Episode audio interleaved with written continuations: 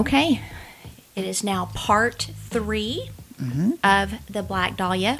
And on this one, let me get that a little bit closer right. to you. So on this one, I um, was done getting the script ready, and I came across this guy's uh, blog. And I don't know if his name is like right at the beginning of this, but it's crimereads.com. The Black Dahlia History Los Angeles Cold Case has some good stuff. crimeread.com. Okay. Mm-hmm. Crime Reads. And then, and I'll have these in the show notes, but I'm trying to find the guy's name that has been investigating this for a long time. Which will be on outlineofamurder.com. Mm-hmm. Larry Harnisch, H A R N I S C H. And he uh, is, like, to me, he is such an investigator. He's not a detective. He worked for a, a newspaper, but he is very methodical. And what's important to him is facts. He will not go with anything that's not facts. Oh. So I came across this after I got the script done, and I wanted to go through some of the things that he had written down that I highlighted. So this is almost like a bonus more than it is a part three. Okay. Because it gets into one of the suspects in depth I was hinting on the last episode that actually knew uh, Elizabeth Short. Very briefly, is more like a you know acquaintance at uh, an event. Is he just investigating it or he believes that's who it is? he's he everybody believes that they're suspects of one Right. Right. Right. but what i liked about his thought is that he's not adding like he's not making it fit right. and um, so Which is easy to do. Right. So he starts investigating. Um, now, I found out from his blog site that she was actually the first female victim of 1947.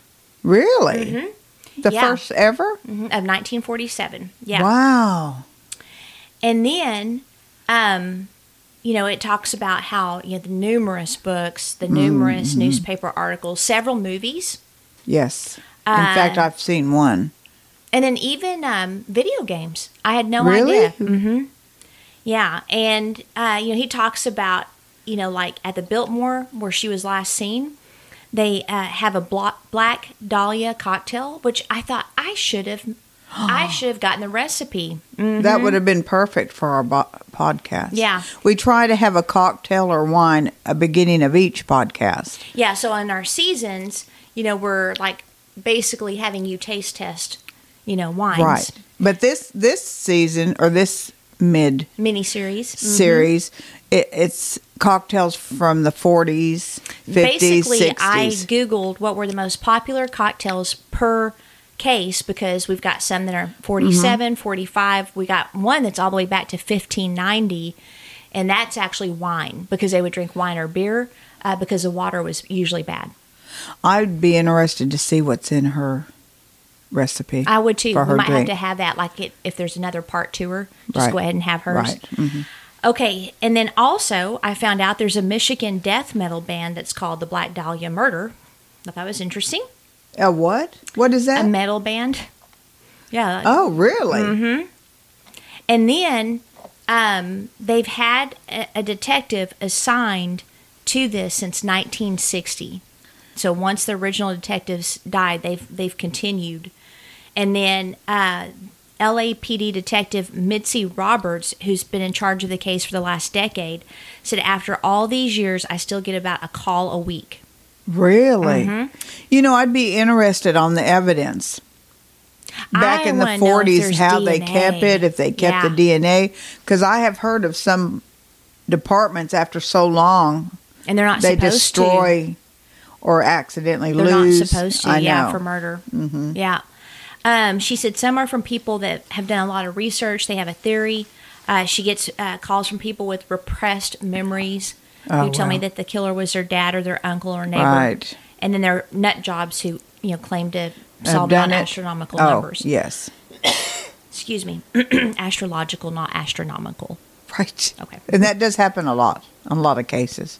And then uh, she gets pestered so much about it that her supervisors like don't do any interviews. So the fact that she talked to this guy is interesting, you know, because it's like stop because it keeps bringing attention the nut jobs and stuff. They can't really solve the case. Mm-hmm. But then again, you never know. Some cases, it just takes one out of all of them. Mm-hmm.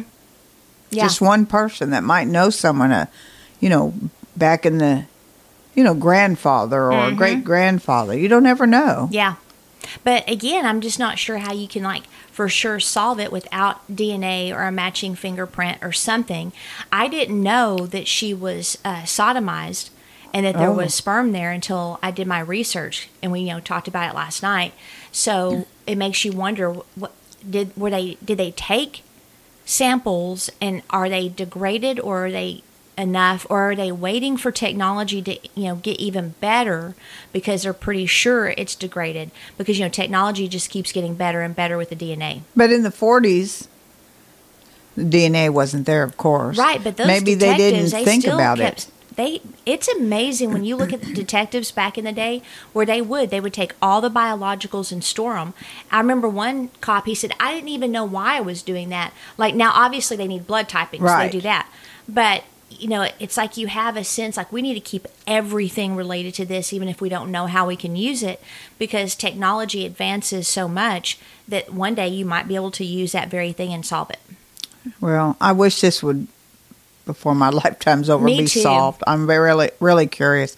But the ones we discussed last night, I just don't think e- any I of don't either. those The are. only one that's a maybe for me is still George Hodel, in spite of the fact his son has him as the most prolific serial killer in history.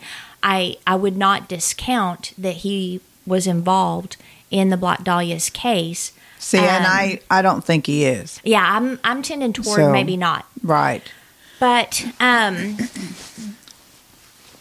this guy um, asked the detective, and it actually it may be a man, um, not a female, but anyway, uh, why it's so fascinating, why there's so much obsessive focus on it. And he thinks number one, it's unsolved. Number two, the nickname, and then number three, how horrible the crime was. And especially back in the day, he's like, if you take one of those elements away, probably no one would probably care. I thought that was sad. The, I, the, the fact that she was laid out how she was to me is the most fascinating. Yeah. Not her lifestyle, because maybe back then a lot of women got her. I don't know. Well, what he said is in LA, so in that time frame alone, uh, there was the white orchid murder, the red hibiscus murder, the white carnation murder, the white flame murder, but none of, yeah, but none of them caused the attention that the black dahlia did. Um, there were also countless bizarre unsolved murders in LA at the time. Uh, most of them have been forgotten. What's interesting, they named them all after flowers. I know. Wonder why. Must have been the thing back then. I mean, like hers was because she stuff. went She to the movie and loved the blue dahlia. Mhm. dahlia movie, but which I do want to look up and see if it's still around.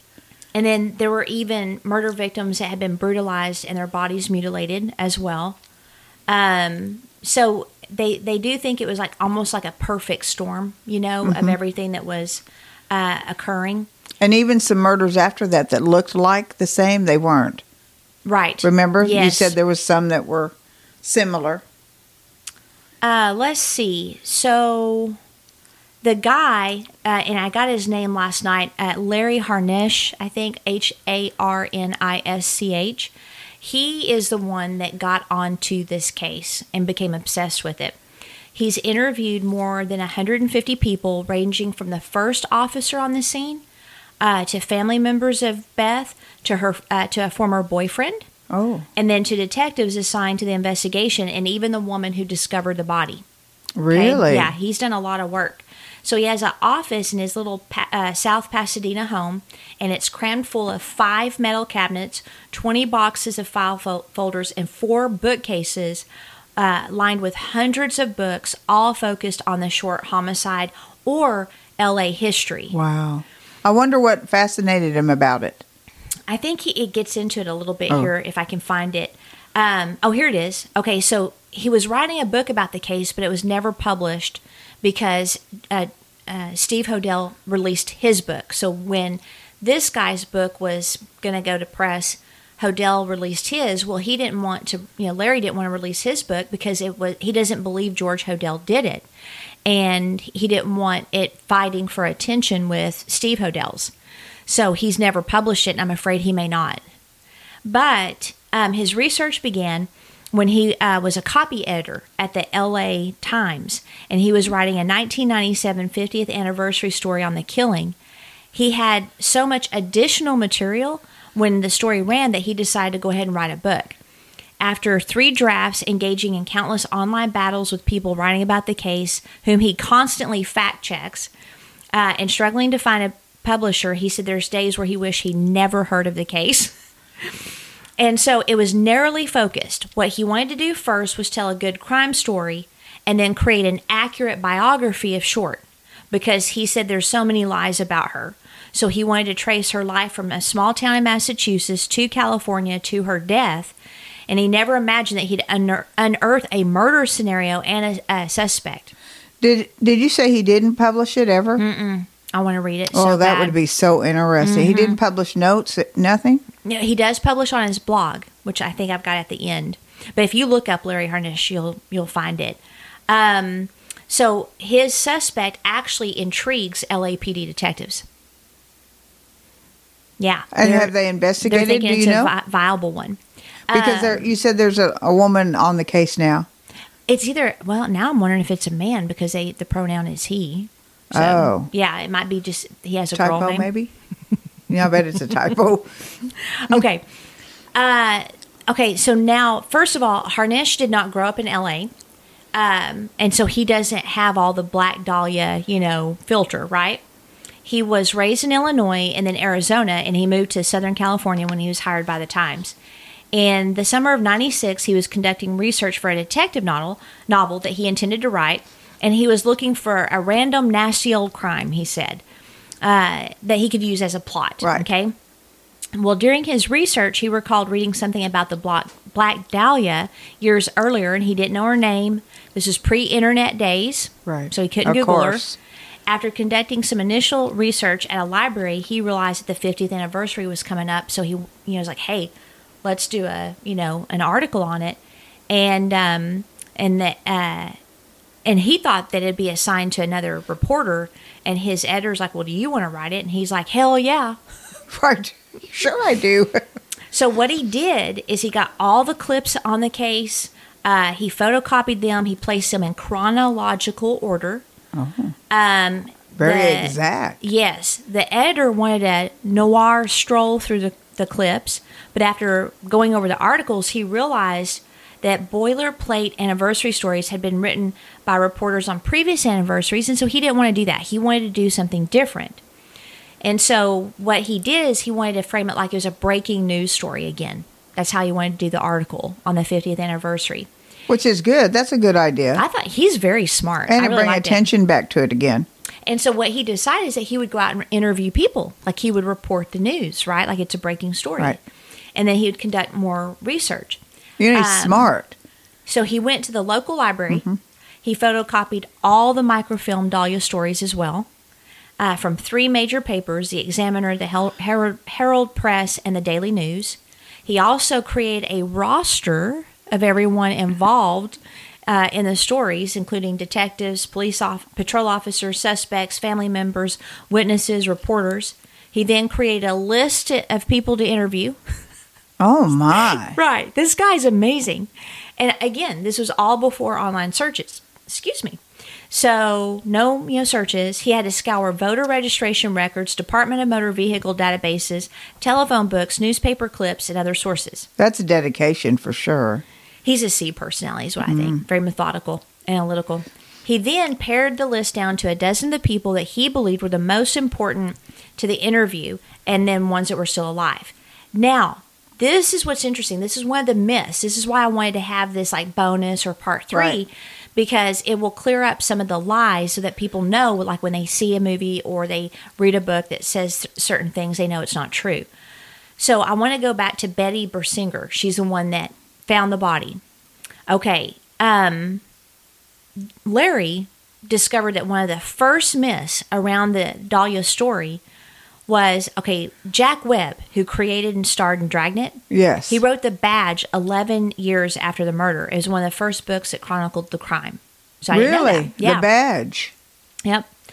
And so he wrote, quote, along a dreary, weedy block without a house on either side, a housewife was walking to the store with her five year old daughter, scolding her a little because she wanted to play in the dew wet lots. Halfway up the block, the mother stopped in horror at something she saw in one of the lots. What's that? the child asked. The mother did not answer. Grabbing her hand, she ran with her to the nearest neighbor's house to call the police.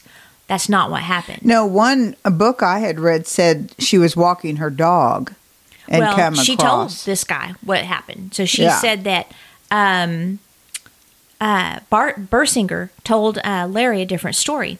She uh, was sitting at her kitchen table telling him, and um, that she's like a elderly grandma, and she has like you know, um, I love grandma pictures on Right. her refrigerator and stuff. And she said that she stumbled upon the mutilated body. At about uh, 10 a.m., she was pushing her three year old, not a five year old, in the stroller. And not just any stroller, it was a Taylor Tot stroller. I guess that was a big deal. She was proud to point it out. and she was going to a repair shop to pick up her husband's shoes. Bersinger and her husband had recently purchased their home for $11,000 in a middle class neighborhood of primarily new, newly married couples with young children.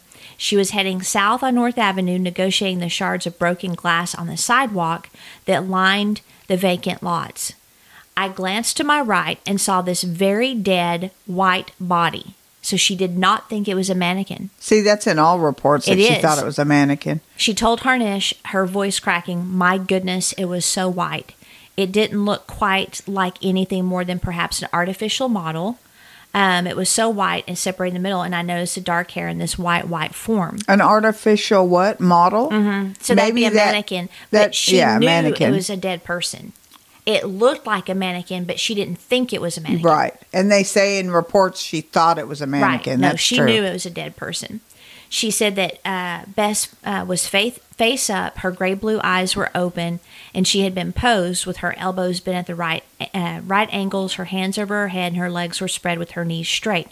Then the pathologist uh, concluded that she died from the blows to the head and the loss of blood because of the smile that was cut into her face. Interesting she remembered that all. That would just be I mean, in your mind. I mean, Mm-hmm. you can you can never get that out. Well, 50 years later, when he asked her specifics about what she saw, she said it was too difficult to talk about and she wouldn't.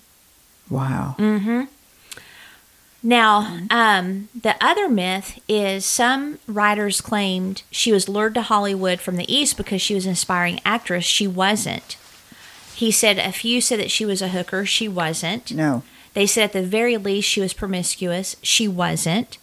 Some writers contended the original detective teams were inept. They weren't, except we know one had a problem, obviously, with her being a female. Though you could see where they would see that she was loose Oh, as- because all the men around. Mm-hmm. men- it just is hard to believe all the men she was connected with Well, just then- slept in separate beds. But back then, too, you know, like even a lot of men in a woman's life would be considered promiscuous. You know, Right. like you're saying, I mean, just having that many men, you'd be at least boy Yes, crazy. with one yeah. at least. So, right. I mean, it was a totally different time. Well, they portray it as a totally different time. There was a lot of stuff labels, going on. a lot of labels back then. Yeah.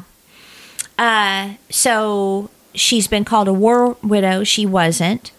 Um, Will Fowler, who was a reporter for the Examiner at the time, told Harnisch that uh, he had been the first reporter on the scene. He had arrived before the police, and he claimed there were no reporters to prevent or officers to prevent reporters and photographers from tromping through the crime scene and interfering with the evidence.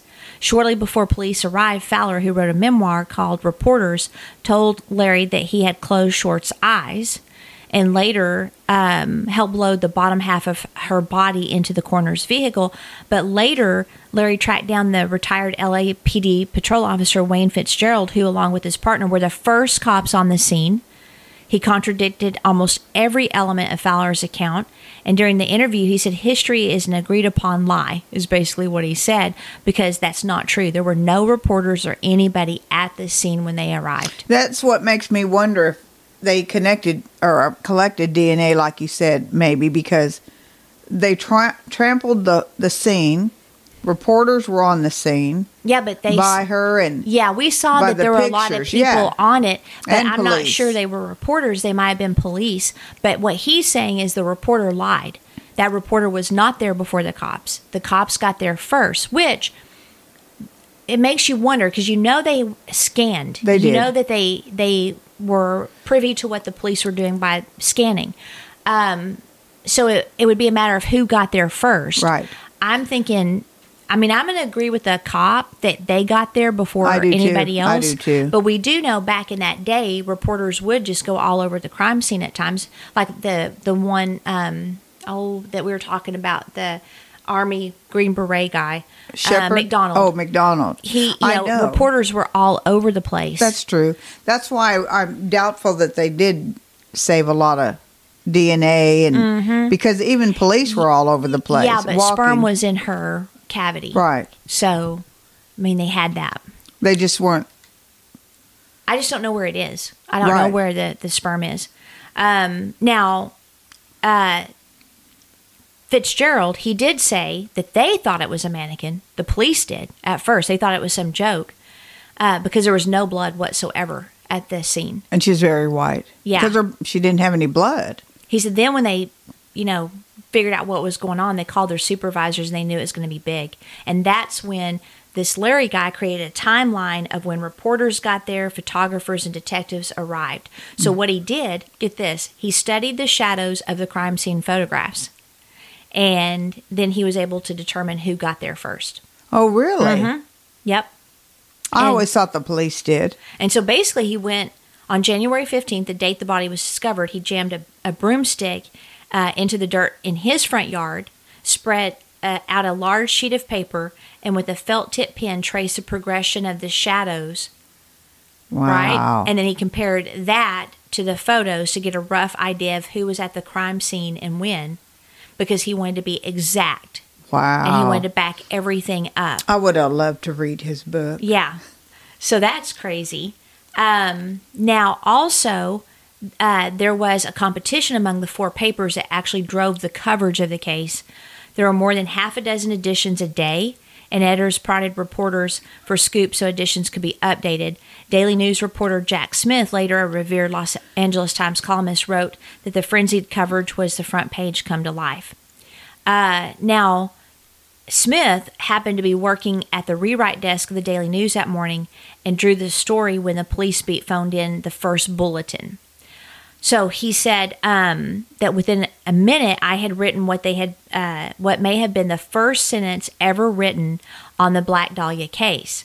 I can't remember it word for word, but my lead pretty much was the nude body of a young woman, neatly cut in two at the waist, was found early today on a vacant lot near Crenshaw and Exposition Boulevard. Boulevard. He tore a copy out of the, the typewriter. He took it to the city editor, who was eager to get the story, you know, printed.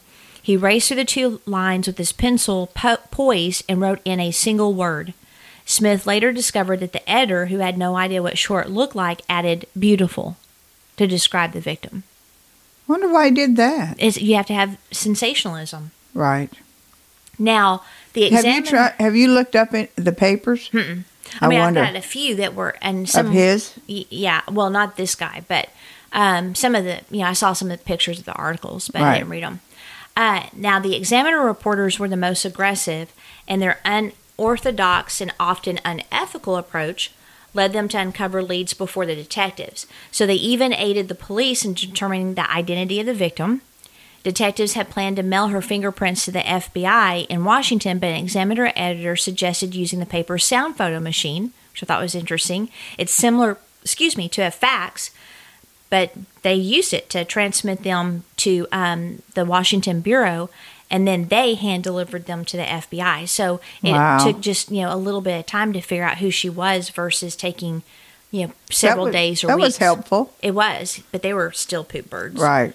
Um, they also discovered that Elizabeth Short's prints were on file because she had been um, arrested, but also she had applied for the clerk job at Camp Cooke in California. So that there were two sets: the one when she was arrested, and the one when she applied for the job. And then an examiner rewrite man, uh, Wayne Sutton, used a heartless tabloid ploy to obtain background on her. Um, so the city editor, Jimmy Henderson of the Examiner, sat in a swivel chair beside him, and Sutton called Short's mother Phoebe and said that her daughter won a beauty contest in Southern California. The late Pulitzer Prize winning sports columnist Jim Murray was a rewrite man for the Examiner at the time and sat next to him. He told Larry in an interview that he's still appalled and the incident was sharply etched in his memory because Wayne called the mother and asked all these questions, took down all these notes, and I sat there and listened to the poor dear mother telling him about her school day triumphs. And I can still see him put his hand over the mouth- mouthpiece of the old fashioned upright phone and say, Now what do I tell her? And so Richardson Wow. screwed up his one good eye and said, Go ahead and tell her. And then um, I guess Murray called him a, a son of a bee. Now, um, well, that is sort of dirty handed. it is very dirty-handed, and when they told uh, Beth's mother, she she just wouldn't believe it. She didn't believe it until the police showed up at her front door. That's terrible. Mm-hmm. Yeah, and then the Examiner reporters beat police to the locations where Short had stole all of her belongings shortly before she was killed. Reporters interviewed an acquaintance of Short and discovered that she had checked baggage, remember, at the um, bus station. And so Richard uh, Richardson informed Jack Donahue, Donahoe, uh, the head LAPD homicide squad guy, about his finding and said he would tell them where everything was under one condition that he wanted the cops to open them at the examiner's office. Wow. So Donahoe was like, no. And then this guy's like, well, no deal, no suitcase, which that should be against the law. In fact, it may be now, like you're hindering an investigation. I would think so. So he reluctantly agreed, and then he wrote a book uh, for the life of me. At the and, and then at the Examiner, they opened the trunk, and it contained Short's clothes, photos of her, and letters from boyfriends, which the paper printed. Reporters and detectives raced to track down the boyfriends identified in the letters, but during uh, World War II, crime surged in LA, LA, and they would literally have a daily tally of the deaths on the front page. Wow. And um, So that reporter that did that to the mother, Mm-hmm. misled the mother, and tried to blackmail the police, Mm-hmm. wrote a book. I wouldn't. I wouldn't believe anything he put in the book. I wouldn't either, and it's for the No. life of me. Yeah, I'm not interested in you, sir. And then uh, on the day that her uh, body was discovered, the paper had reported two murders, 13 robberies, and 47 burglaries. wow. Sounds like today. right. Uh, then they also were inundated with dozens of false confessions. I think it was what 50 or 60, and then over the years it's like up to 500 during the first few months of the murder. And they interviewed a steady stream of men and a few women who claimed to be the killer. So well, it only takes one, like we talked about. yeah, I mean it's just over and over and over. And um, now Anne Redding, chair of the Justice Studies Department at Santa Barbara City College, has researched the homicide for more than 30 years, and she uses it as a centerpiece for her uh, study of murder class. Uh, she became frustrated with all the sloppy analysis, the bogus theories, the inaccuracies surrounding her life. It really bothered her. So she began following Larry's blog on the case, which he launched after writing the anniversary story, and she was impressed. Um, she said he's a journalist and he lets the facts guide him, and he doesn't have any agenda other than the truth. I wonder why he didn't release the book. Just because the Hodel, yeah, it would Yeah, have gotten but- lost. And Hodel's still going around talking about it. wow. and and so she said he's like an authoritative expert on the case like he's he's the guy Because there were many bi- books written. Mm-hmm. I mean, yeah no it, i mean it would have stolen his thunder. No one would have even heard of it. Because hodel but even years later, yeah but yeah you have to be strategic. You know you can't just release a book when another one's going to trump it. Because Right. steve hodel is george hodel's son a lot of people believe hodel did it. Now here's the deal. When larry first started uh, researching the crime Mm-hmm. he had no interest in solving it. He just wanted to bring facts right? He just wanted to bring facts and he felt those who claimed to have identified a killer were deluded and he made a discovery however that altered his perception really, uh huh. Okay. So John Douglas, remember him, the FBI profiler. right? He said he felt it was someone who wanted to shock that neighborhood. Because Well, oh wait, you know what I was just thinking? I was going to bring this up. It's interesting. They said what didn't one of the reporters or a witness said there were no houses? Yeah, and by the but- pictures, there's houses. Well, the, he said there were no houses uh, behind, like on each side of the murder, and that's true. There Oh, were just the okay. houses that were in the background, but she was on down. Okay, now this is interesting. Um, Douglas asked Harn- Harnisch or Larry um, if he knew about the neighborhood, and Larry didn't know much, but he thought it was a curious choice for the killer. Douglas. He said that's just a weird choice because of, you know, how he could be seen easily and all of that As we mentioned in part two, we said it could have been someone living in the in neighborhood. those houses or a neighborhood. And so that block had not been developed, but the houses nearby were. So in a half hour, the killer could have transported again the body to the beach or the mountains, another half hour to the desert, but instead he left the body in a busy residential area. So Douglas said, quote, someone is going to look out a window and see you. You're going to get your ass caught. So Douglas speculated that the killer wanted to shock and horrify the residents, sending the message that Short was a slut. The killer, Douglas surmised, had some connection to the neighborhood. Well, this intrigued Larry.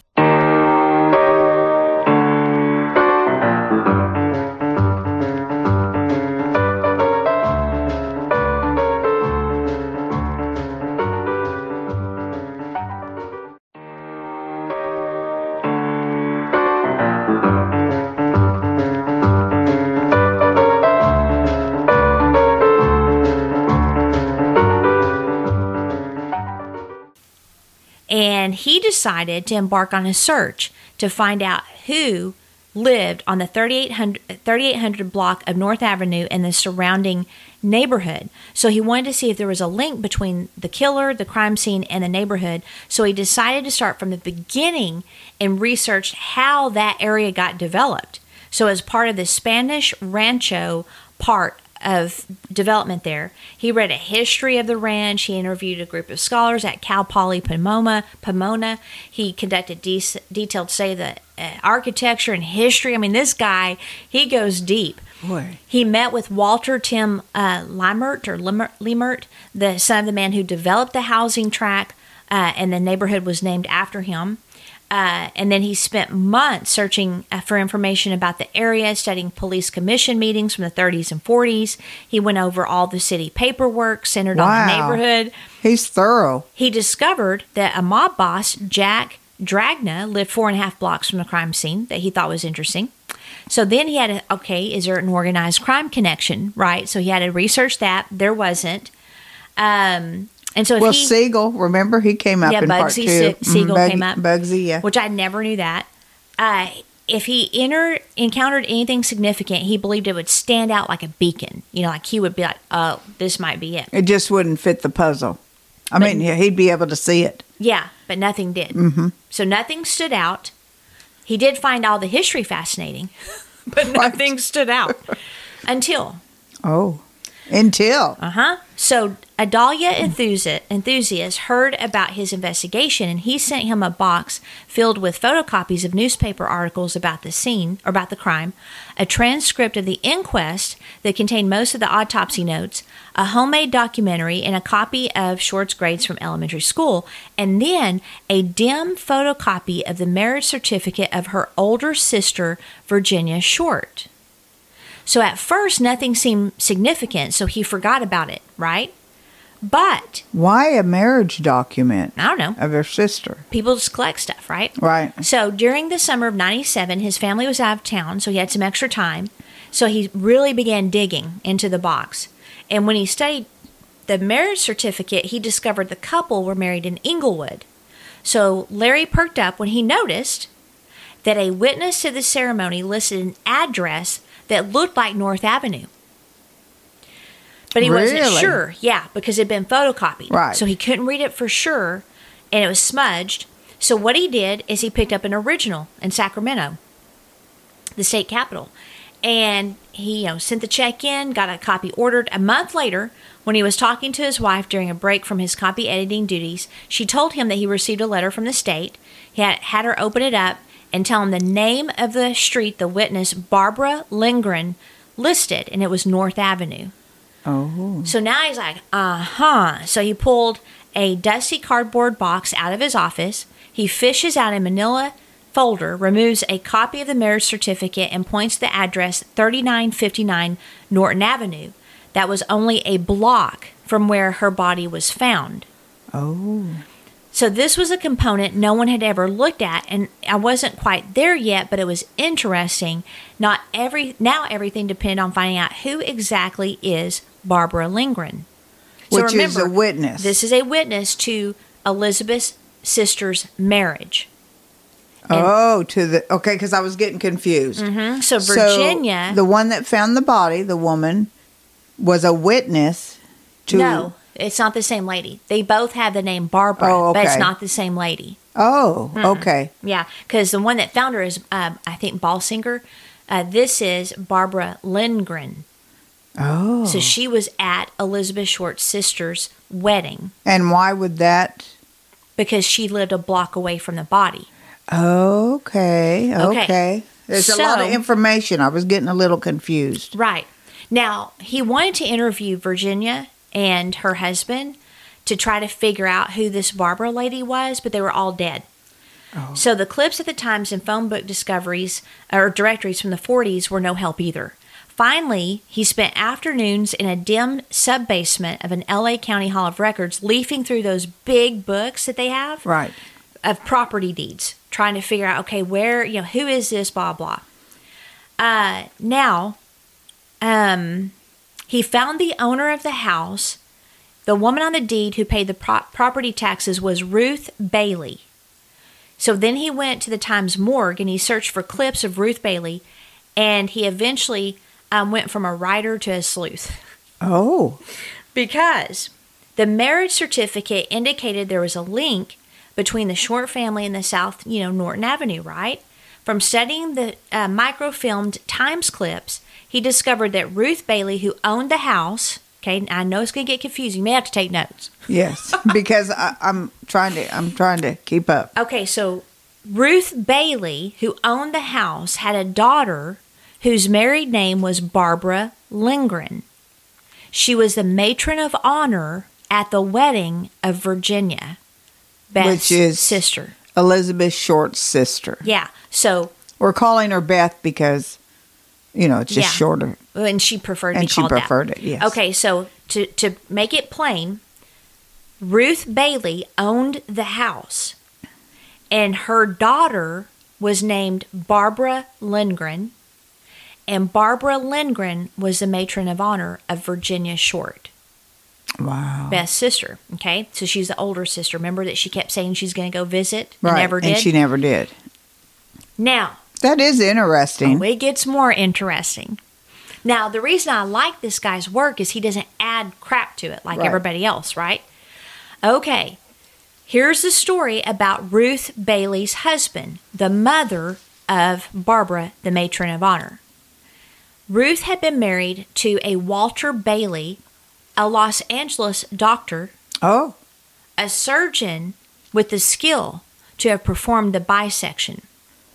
His medical office, where he specialized in performing hysterectomies and mastectomies, Oh.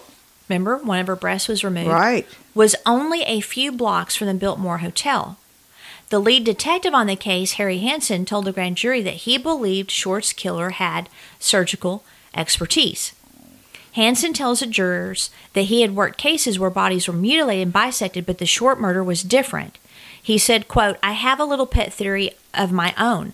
I think this was a medical man committed that committed the murder, a very fine surgeon. I base that conclusion on the way the body was bisected.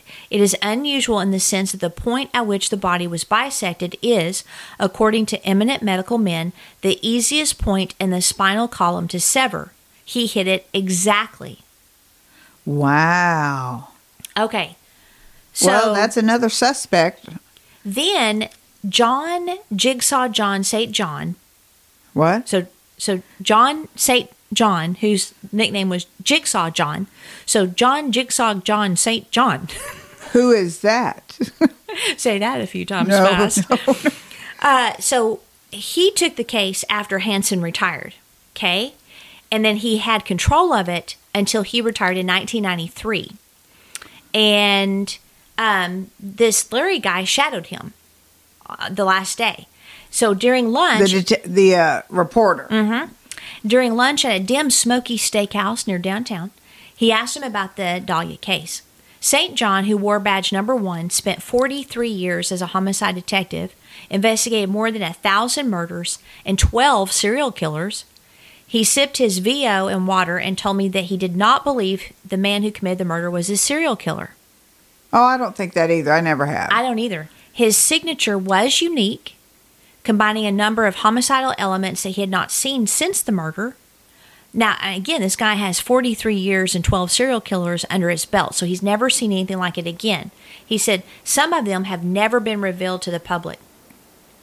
Wow. Yeah, and they don't want, you know, in case they ever find them, right? So, okay, let me get this straight just to make sure. All right, yes. So, Barbara, Mm-hmm.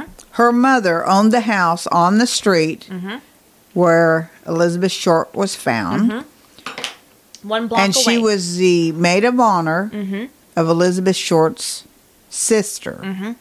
who was married to Her no, no, mother. Her mother was married to Walter Bailey. Who was a doctor, surgeon. Mm-hmm. Oh, it gets weirder. Oh, that's just Mm-hmm. yeah. So I am completely in agreement with John Jigsaw John St. John, the detective, number badge number one, right?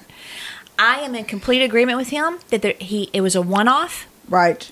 Uh, that he had a signature, but he, like he said, there's some things that we are not going to share with the public because we don't want to compromise the case.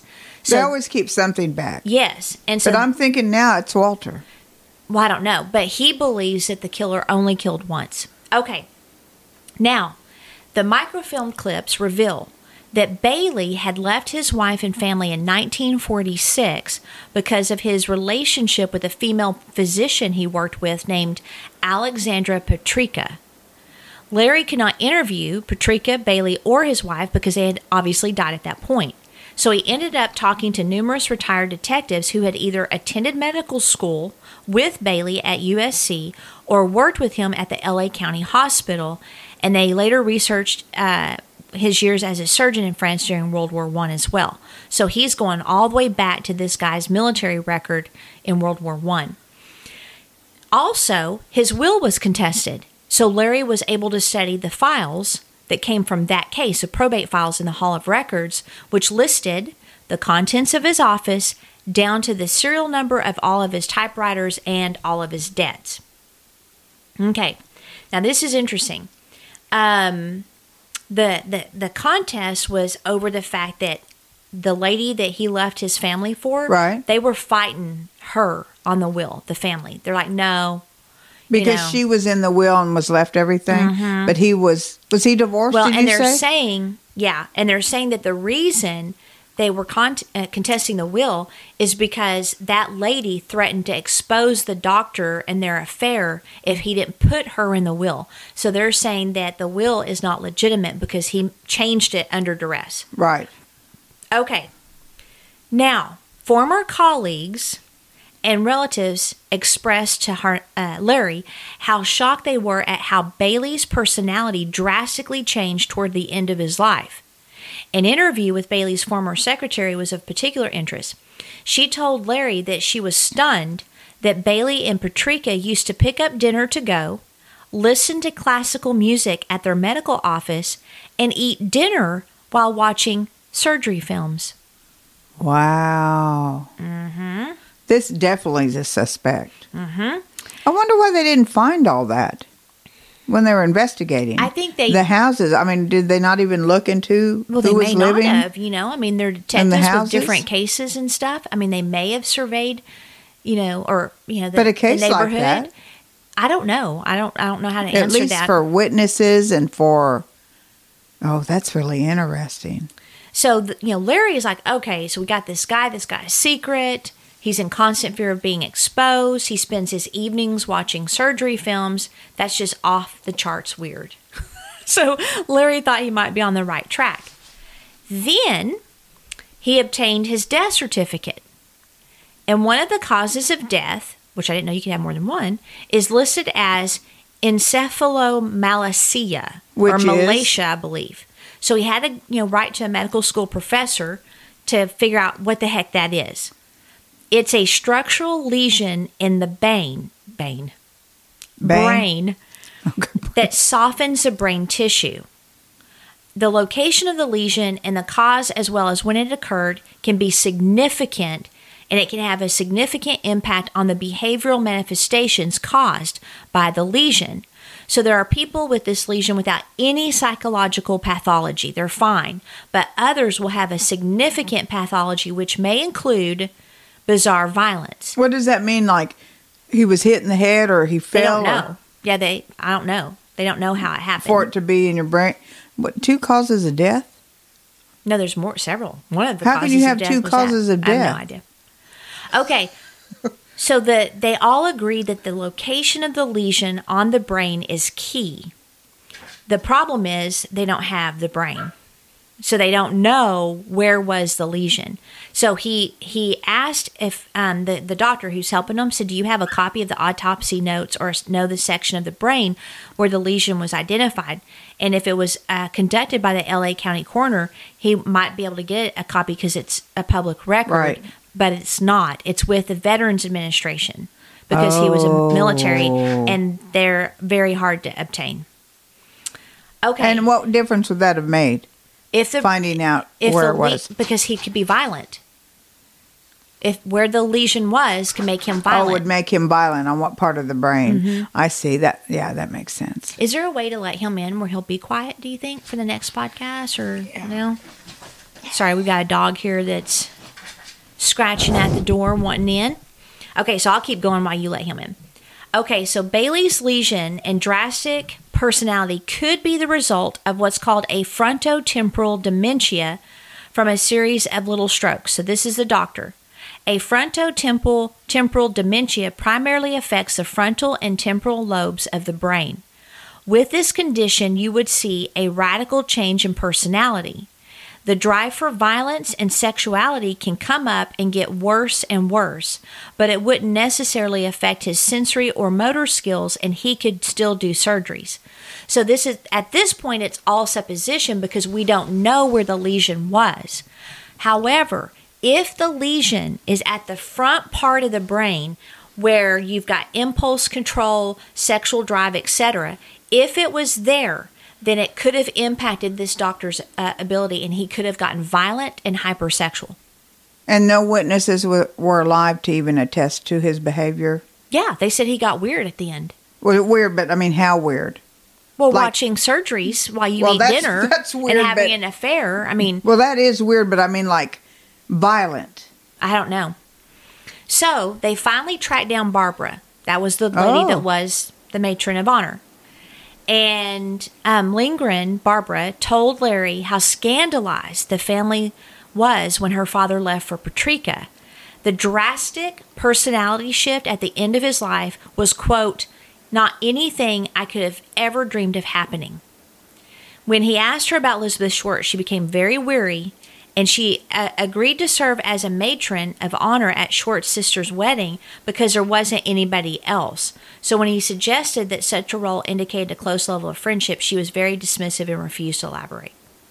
Well, that's sort of obvious, though, isn't it? I mean, you had to be close or know her at least. Mm, But she But said she she, just felt sorry for her, which she's probably hedging because she doesn't want people to think her dad killed Elizabeth Short.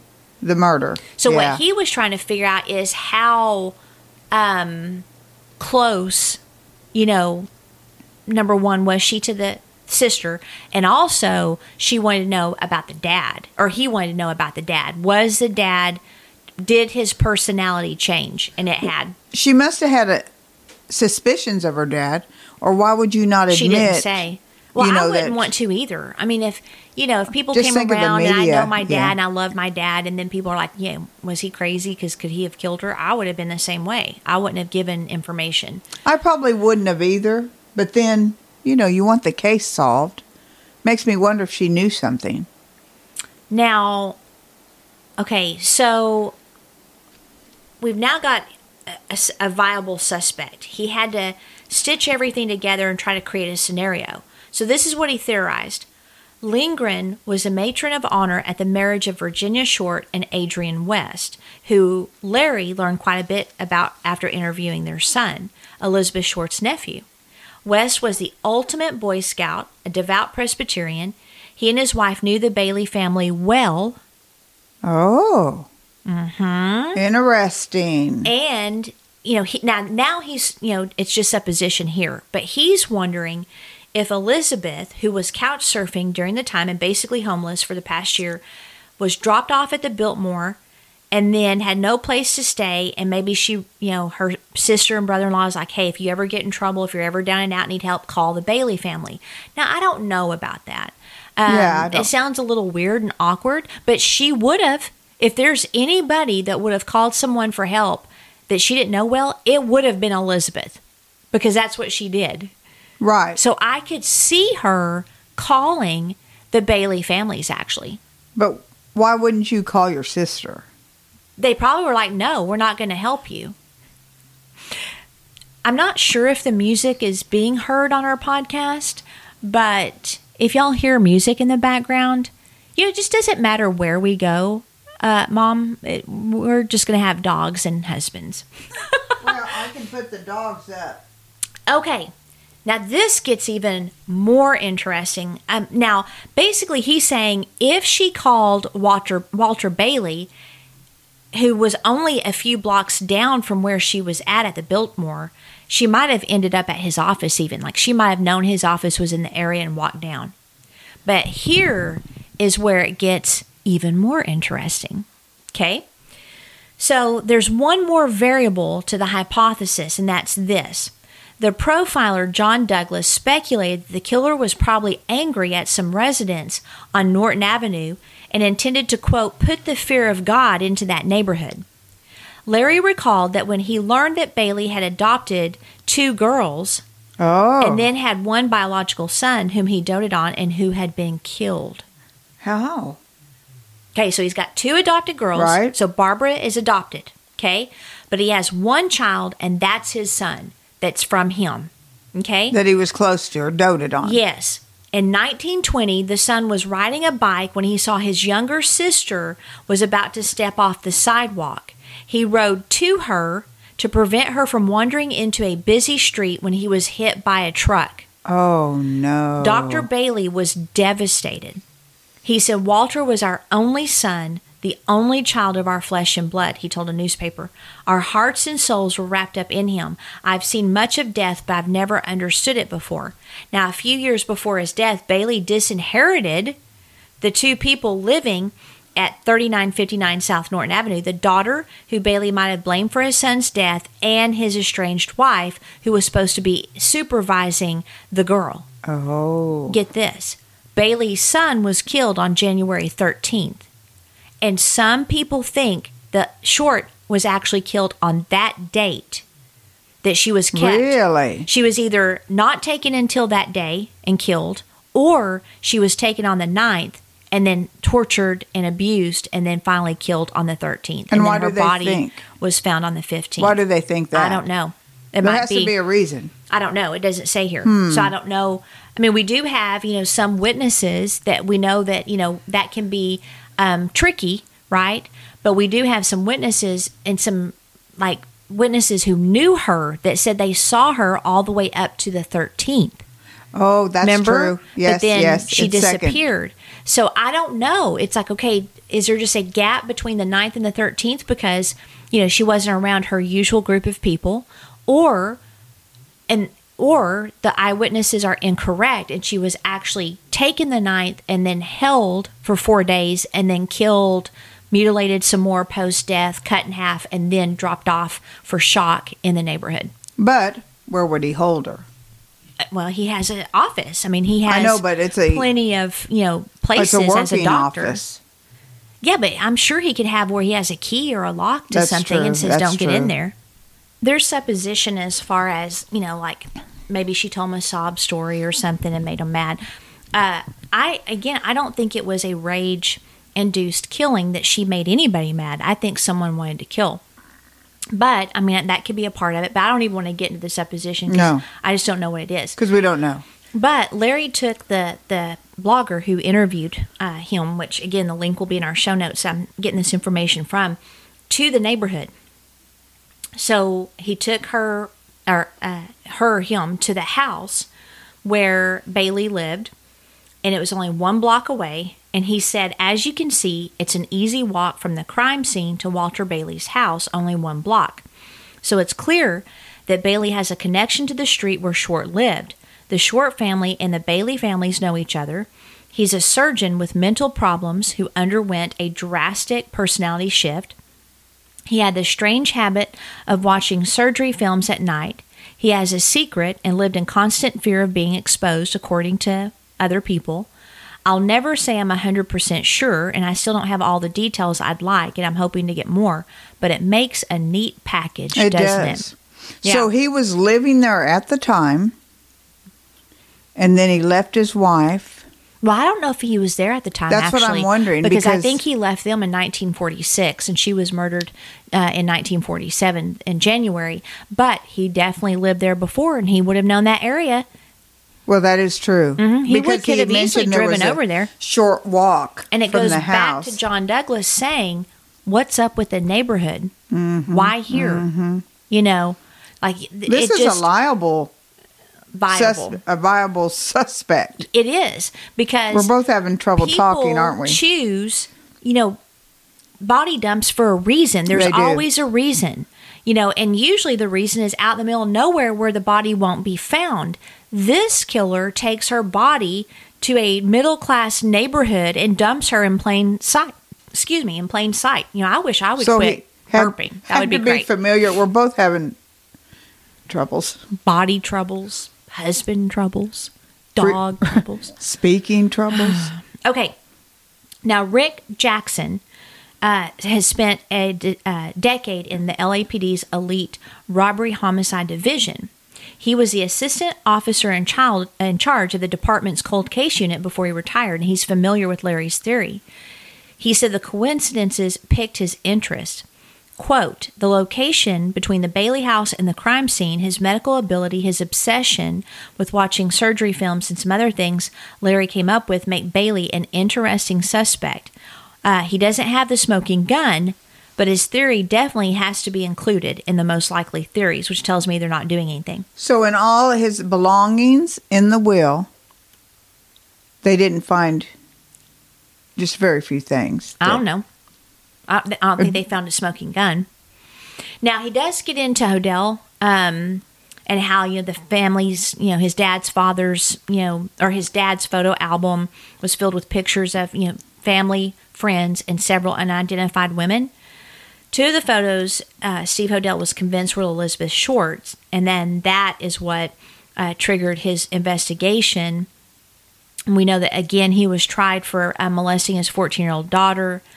Um, and you know there there was just a lot of different things that went on there. I actually do think his daughter was molested, but the jury believes she's a pathological liar.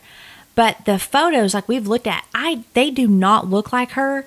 And Oh, he- the son of the yeah Yeah, yeah. and- now, why do you think she was molested by him? because he was a pervert. He was Okay, just his character Well, remember he liked to research that sadist he guy. did. He did. So, um, and there were some other like if you listen to Root of Evil, it'll make sense there. Uh, but the LAPD cold case unit, they do not think that the photos have any resemblance to Short, just like we don't. Um, and let's see what else there is. Okay, so Hodel later claimed he was one of the 20th century most prolific serial killers, and he attributes at least 25 murders to George Horde- Hodel, including the Northern California Zodiac killings, in addition to homicides in Chicago, Texas, the Philippines, and a dozen in Central California. So, because he went like crazy attributing his dad with all these murders, um, oh, he's now been discredited. Like at first, Yeah. police were very interested in his theories because they were looking at George Hodel. But when Steve Hodel's like, you know, got this guy going all over the world killing people, you know, they're like, wait a minute, you know, you had us until then. I saw his first interview, or maybe it, was just a re- replay, and it and and it was interesting. he had me convinced at per- at first, but as he kept interviewing and saying it, it was just outlandish. Some of the stuff that that he was saying about his dad, like he wanted it so bad to be his dad. Um, I'm looking just through here to see. Um, Makes me wonder if he hated his dad. well, I don't think he was well loved at all. Right. Um, he did say that Elizabeth did have a really rough time when her boyfriend Gordon died, that she kind of just lost her way. Uh, she didn't get into drugs or drinking and things like that, but she just didn't have, she was just lost. And you can tell because she went from couch to couch. Right. Right. So um, she would use the war widow whose baby died as a way to get money for meals. Uh, again, she was not sleeping with everybody. And she wasn't married to him. Nope, she wasn't married. Um, they think that she made up the story about meeting her sister at the Biltmore so she could get rid of Red Manley, the married guy. Um, she, he doesn't believe that the cops were inept. He said this was a state of the art investigation at the time. They threw hundreds of cops and investigator, investigators borrowed from other departments at this murder. Homicide was the elite LAPD unit, and Harry Hansen and his partner were uh, experienced professionals. There was zero corruption in this unit. Yes, there was some in the department, but that was mostly in Vice. So they were not going to cover this up. Uh, then her name, she used to frequent a drugstore in Long Beach, and customers called her the Black Dahlia. Oh, really? Mm-hmm. Yeah. Based on the 1946 movie The Blue Dahlia because of her swirling black hair and black clothing. I found out that a woman in the drugstore is the one who named her. She said to a cop who spent time in there they should call her the Black Dahlia, and the cop uh, told the newspapers and it stuck. I would be, like we said before, twice, interested in the blue dahlia. And again, she was not interested in uh, the movies. She, um, you know, again, claimed to be a waitress at one point, claimed to be a war widow, claimed her infant son died, yet she never had a child. And that's where Larry is wondering if she was, you know, she contacted Walter Bailey because she didn't have anywhere to stay, and that she used the dead son story and that Walter Bailey found out and got angry because he had lost his son and killed her. Oh, Yeah. But it's still interesting why she wouldn't call her sister that lives right there. Well, they there. maybe didn't get along very well, Well, or her sister true. told her no, or she didn't want her family to know how lost she was because she lied to all of her. Fam- she lied to everybody. But her her sister told her to call. Maybe the husband didn't want her. Who knows? We don't know that the we sister told her to call Oh. anybody. That was a supposition. It wasn't a reality. So, but what do you think? What do you think about him as a suspect? I think he's an excellent suspect, and it fits perfectly. You done it to you? It I fits- mean, It fits really good. Um, I would love to get the medical record from the VA to see, you know, what that says. Like, I would love to see what the autopsy And revealed. And he couldn't get it because it was the military. Yeah, it- yeah. There's no way. I think he'd probably have to jump through all hoops, or you at least have to be law enforcement or something like that.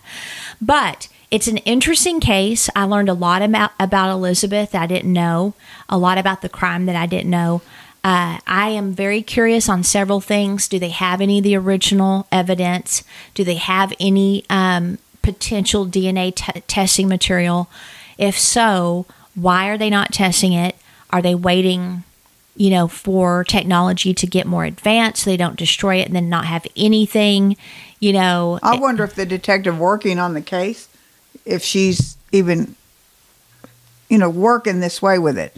You know, maybe she's know. keeping quiet because of you know reporters and the people. Mm-hmm. Well, and but, what I have found 'cause that's about- pretty powerful. about police is, you know, it may seem like they're not doing anything on a case, and sometimes they're not. We've seen plenty of those. Mm-hmm. Right. But this is such a huge case. It is. It would definitely be a feather in the cap Mm-hmm. to solve it. And we find that detectives are very determined, some of them, and they will work the case and try to solve it. But again, it I'm thinking the only way to solve this case is through DNA, and I just don't know if they have it. Yeah, and every when one detective dies, they have someone else working on it, so it is still an active case. Mm-hmm. It is. But yeah, it'd have to be in DNA because there's nothing else. Yeah. nothing else. I'm sure that office might be t- torn down by now. I mean, well, Walt, Walter Bailey to me is probably just as viable a suspect as George uh, Hor- Hodel, uh, if not I think he's better. Yeah, more But- of us. And it could be like a lot of the cases turn out. It was someone that was not in the file, Yeah, I'm leaning towards you know? Bailey. But Bailey is definitely an interesting option. Which normally we like to tidy up our cases, you know, because we I know, focus right? in on how to not be a victim, you know, in our seasons. But this one, you, you know, you have to do Black Dahlia when you do a historical crime. Oh yeah, because she's right up there. Mm-hmm. But I don't know if it'll ever be saved. Yeah, I mean, solved. yeah, I don't either. I was saved. Yeah, I think you're flustered because of the dogs. I am scratching. I apologize, listeners. and there are pictures and information on the website. Mm-hmm. Um, Outlineofamurder.com. right. Mhm. And then, of course, we have stuff on Instagram, and our Facebook is hopping. We are really getting a lot of new viewers or new followers, and so appreciate that, guys. And uh, Tell someone you keep know sharing, if you leave reviews. Right. We if appreciate you like it. The, like the show. Yep. And as a final note, the Manhattan was the drink of the time Right, during right. Black Dahlia's life. Uh, that Do we year, still have an alcohol fund? I think we have a drink fund. It doesn't have to be alcohol. It can be anything. Any kind of drink? Tea, Yes. Coffees, wines, Not things required, like of course. No, but if they want to donate, they can. if can. you want to. All right, it's going to be time to get to the lipstick killer. Oh, that's an interesting one too. And hopefully you don't kill Steven for not watching the dogs. Oh. Speed dial.